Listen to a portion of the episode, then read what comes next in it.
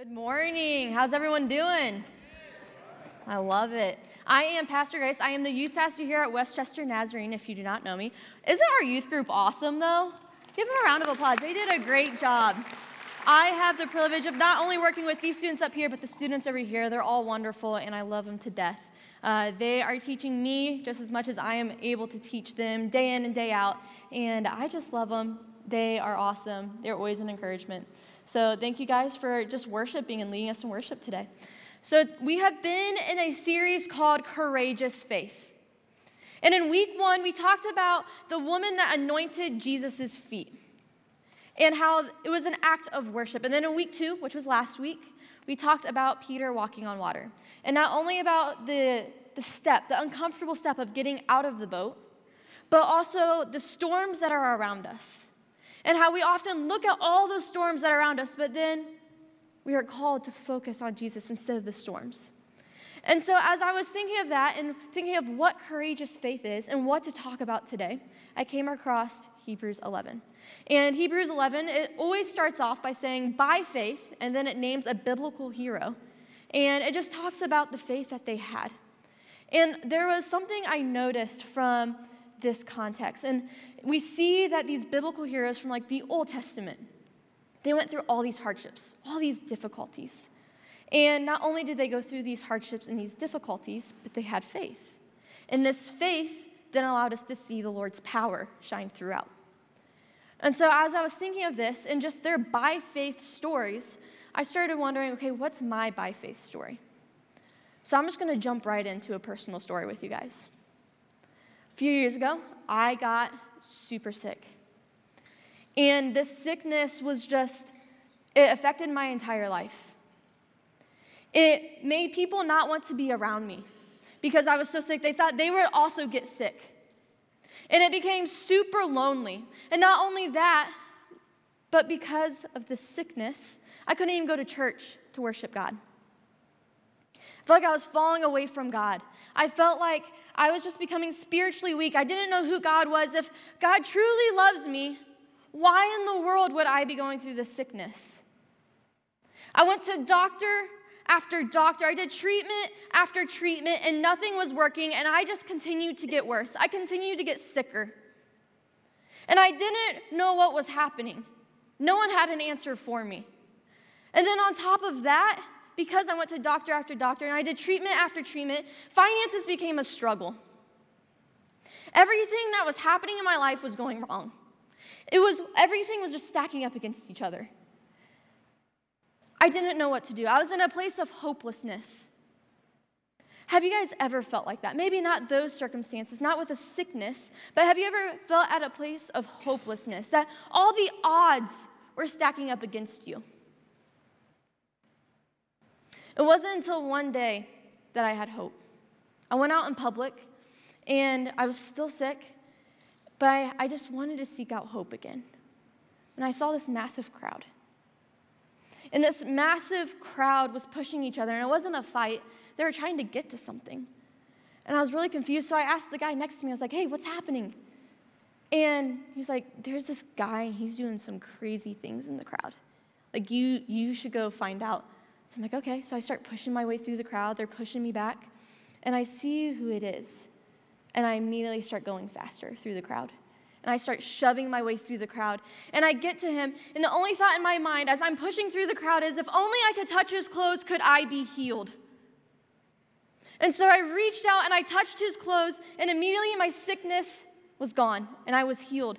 And he turned around and he looked at me and said, Daughter, your faith has healed you. Go in peace and be freed from your suffering. So, confession this isn't my by faith story. This is actually scripture. This is Mark 5. And the reason why I told you it this way first is because I think oftentimes we, we read scripture and we blow it off because we don't think we can connect to it. I think sometimes we read scripture and we don't understand the depth of it. And honestly, whenever I first read Mark 5, I didn't know how I could connect to the woman. I haven't had a chronic disease for 12 years that literally messed up my entire life. But then I started getting into the context of it. And I started understanding wait, I actually, I do feel her. I feel the pain that she's going through.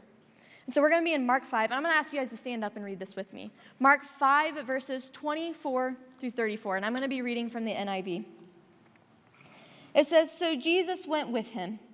A large crowd followed and pressed around him, and a woman was there who had been subject to bleeding for 12 years. She had suffered a great deal under the care of many doctors and had spent all she had, yet instead of getting better, she grew worse. When she heard about Jesus, she came up behind him in the crowd and touched his cloak, because she thought, if I could just touch his clothes, I will be healed. Immediately her bleeding stopped, and she felt in her body that she was freed from her suffering. At once, Jesus realized the power had gone out from him. He turned around in the crowd and asked, Who touched my clothes? You see the people crowding against you, the disciples answered, and yet you ask, Who touched me? But Jesus kept looking around to see who had done it. Then the woman, knowing what had happened to her, came and fell at his feet, and trembling with fear, told him the whole truth. He said to her, Daughter, your faith has healed you. Go in peace and be freed from your suffering. You guys can be seated. So we see this woman. She was bleeding for 12 years. She had this chronic disease. And in this time, someone that was in this condition, they were viewed as ceremonially unclean. Can you guys say that with me? It's a really hard thing to say. Ceremonially unclean. That's a tongue twister. So we see that she is ceremonially, see, I can't even say it now ceremonially unclean. And this means anything she touched or anyone she touched also became unclean. She was a walking disease. And it messed up every aspect of her life. Because of this disease, family and friends left. She was lonely. Because of this disease, she wasn't allowed to go into the temple to worship day in and day out, week after week. And so theologians believe that she started to kind of pull away from God. Not only that, but she went to doctor after doctor, did treatment after treatment. Scripture says she grew worse, and that all that she had was gone because she was trying to find hope through that. She was going through this tough time. So we see that she is going through this opposition. And we see that she is now chasing after Jesus through a crowd. She's pushing her way through. She reaches out, touches his clothes, becomes healed, he sends her out in freedom and peace, two things she hasn't experienced in 12 years. So we see the woman's conflict, we see her opposition, but I want to talk about the actions. So this woman who has been uh, identified as unclean for 12 years has three choices. First one, she could be passive. This passiveness comes from an act of kind of giving up. She could have went to the darkest corner of her house. She could have went to fetal position. She could have been rocking back and forth and said, "I give up. I'm just not going to do anything. I don't want to do anything about my situation. I don't want to act upon it because at this point I'm hopeless." So that's one option. The second option is she could have acted in a negative way. And this is the one I often fall into. I often act out of emotions. I often look at all the odds stacked up against me. I'm like, well, I'm defeated. Can't win that one. I'm just going to make excuses for it. Do you guys often feel that? I feel like that is a common human response. And I don't know what you guys are going through, but one of the hardest things for me is being the youngest sibling. And you see, I'm supposed to have a mom and dad as my parent, and I do have a mom and dad as my parents, but I also had three other parents known as Andrew, Bethany, and Sarah, my three oldest siblings. And they often acted as my parents, and it's the greatest hardship of all. Can anyone else feel me there? Yep, thank you. And so they would often tell me what I needed to do when mom and dad weren't around, and I hated it. I didn't want to be told what to do about my, my siblings. And so, depending on who it was, it was dependent on how I responded. If it was my oldest brother, I would talk back, and then he'd beat me up. And then if it was my sister that's closest to me in age, I would just tackle her because I knew she was weaker than me and I could do that. And I still love you, Sarah, but I know that I act out of emotions. I know that I look at all the odds stacked up against me. I would often make cases to my parents saying, Hey, do you see what they just did here? Like, this is not okay. This is not okay at all.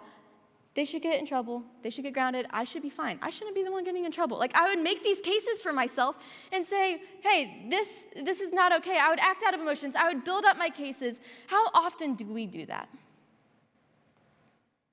Maybe for you it's this relationship that was broken years ago that you just don't think can be mended. And you just feel like it's just been torn apart and there's no chance of ever getting it back. And maybe you are creating this case for yourself saying, This is why they should apologize to me.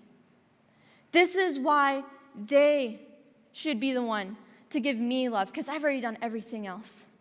Maybe you are creating a case for yourself and you are looking at your opposition of this relationship and you are acting in a negative way.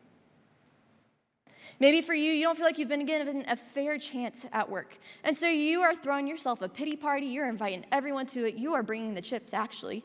And you're just going to be saying, hey, this is what's happening. Let's just let's gossip about it. Let's let's do this. Let's not find peace and freedom through God.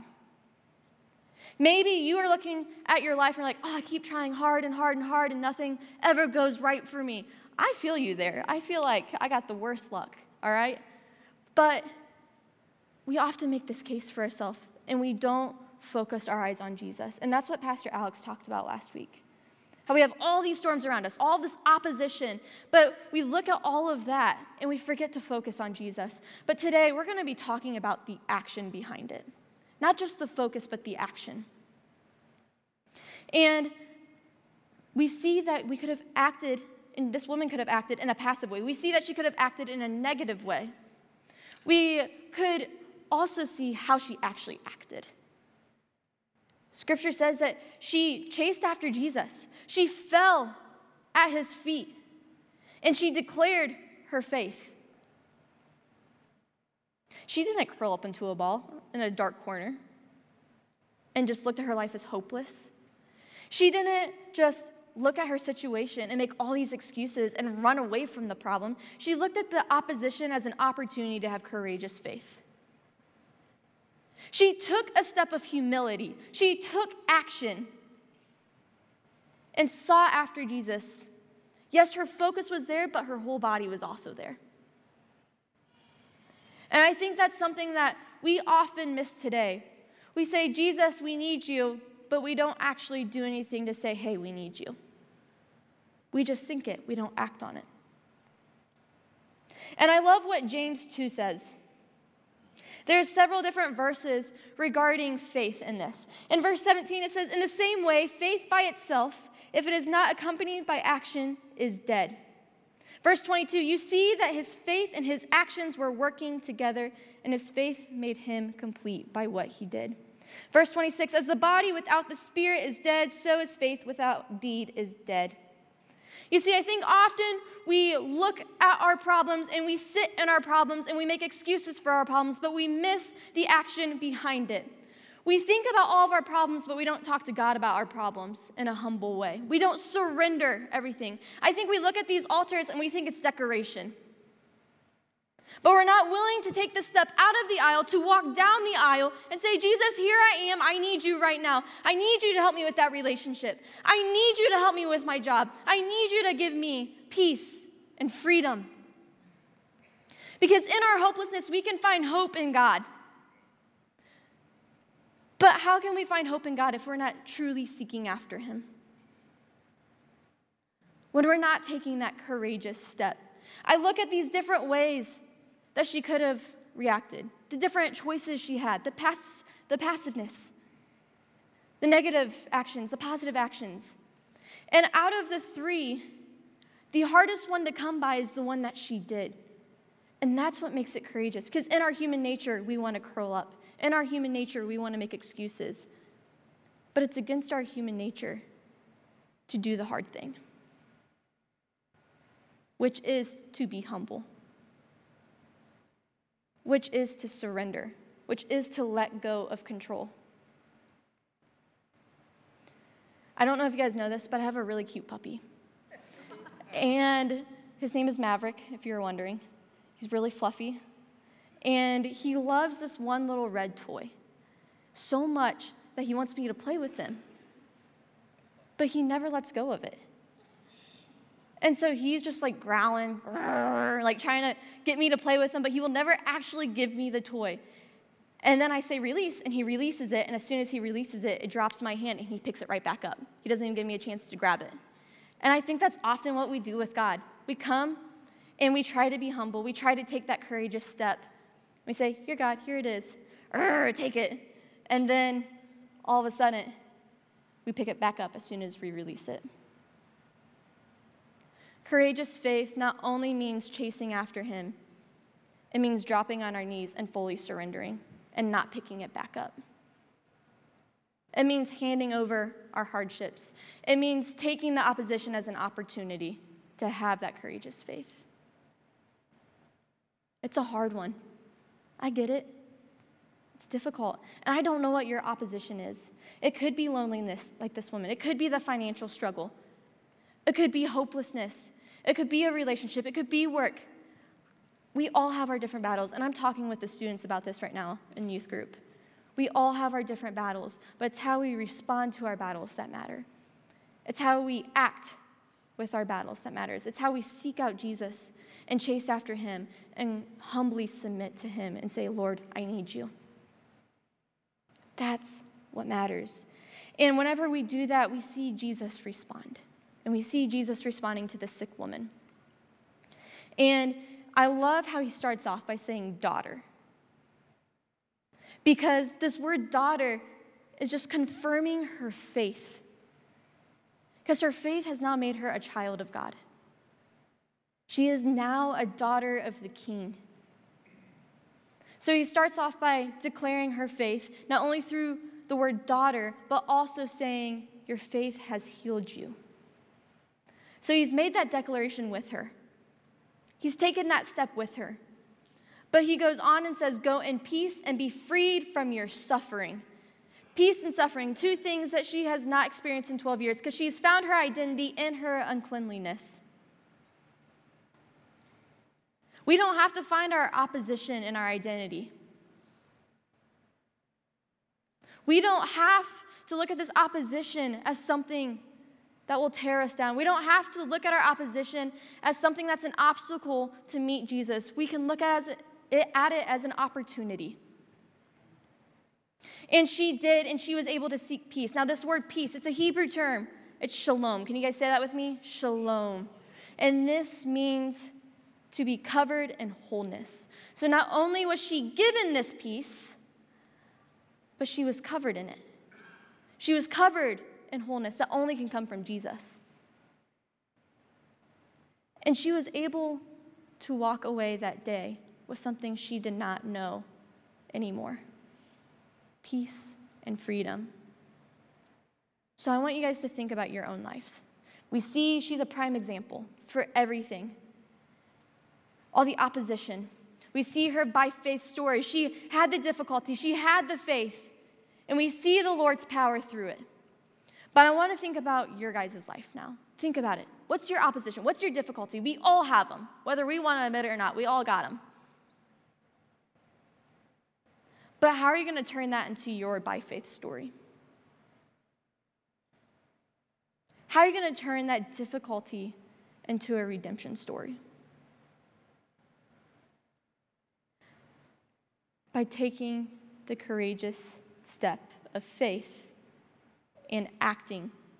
Not only acting, but submitting in humility. It might be a relationship. I think often that's what our world finds anymore because we have so much disagreement.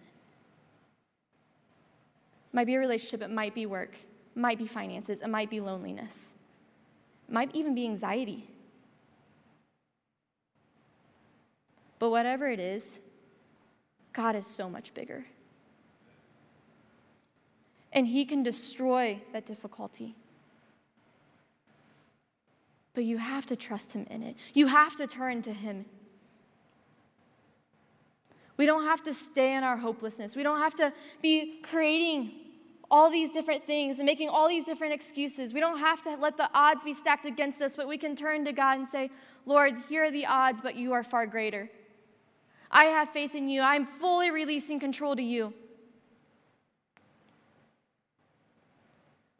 Lord, please be with me. And, worship team, you can start making your way up.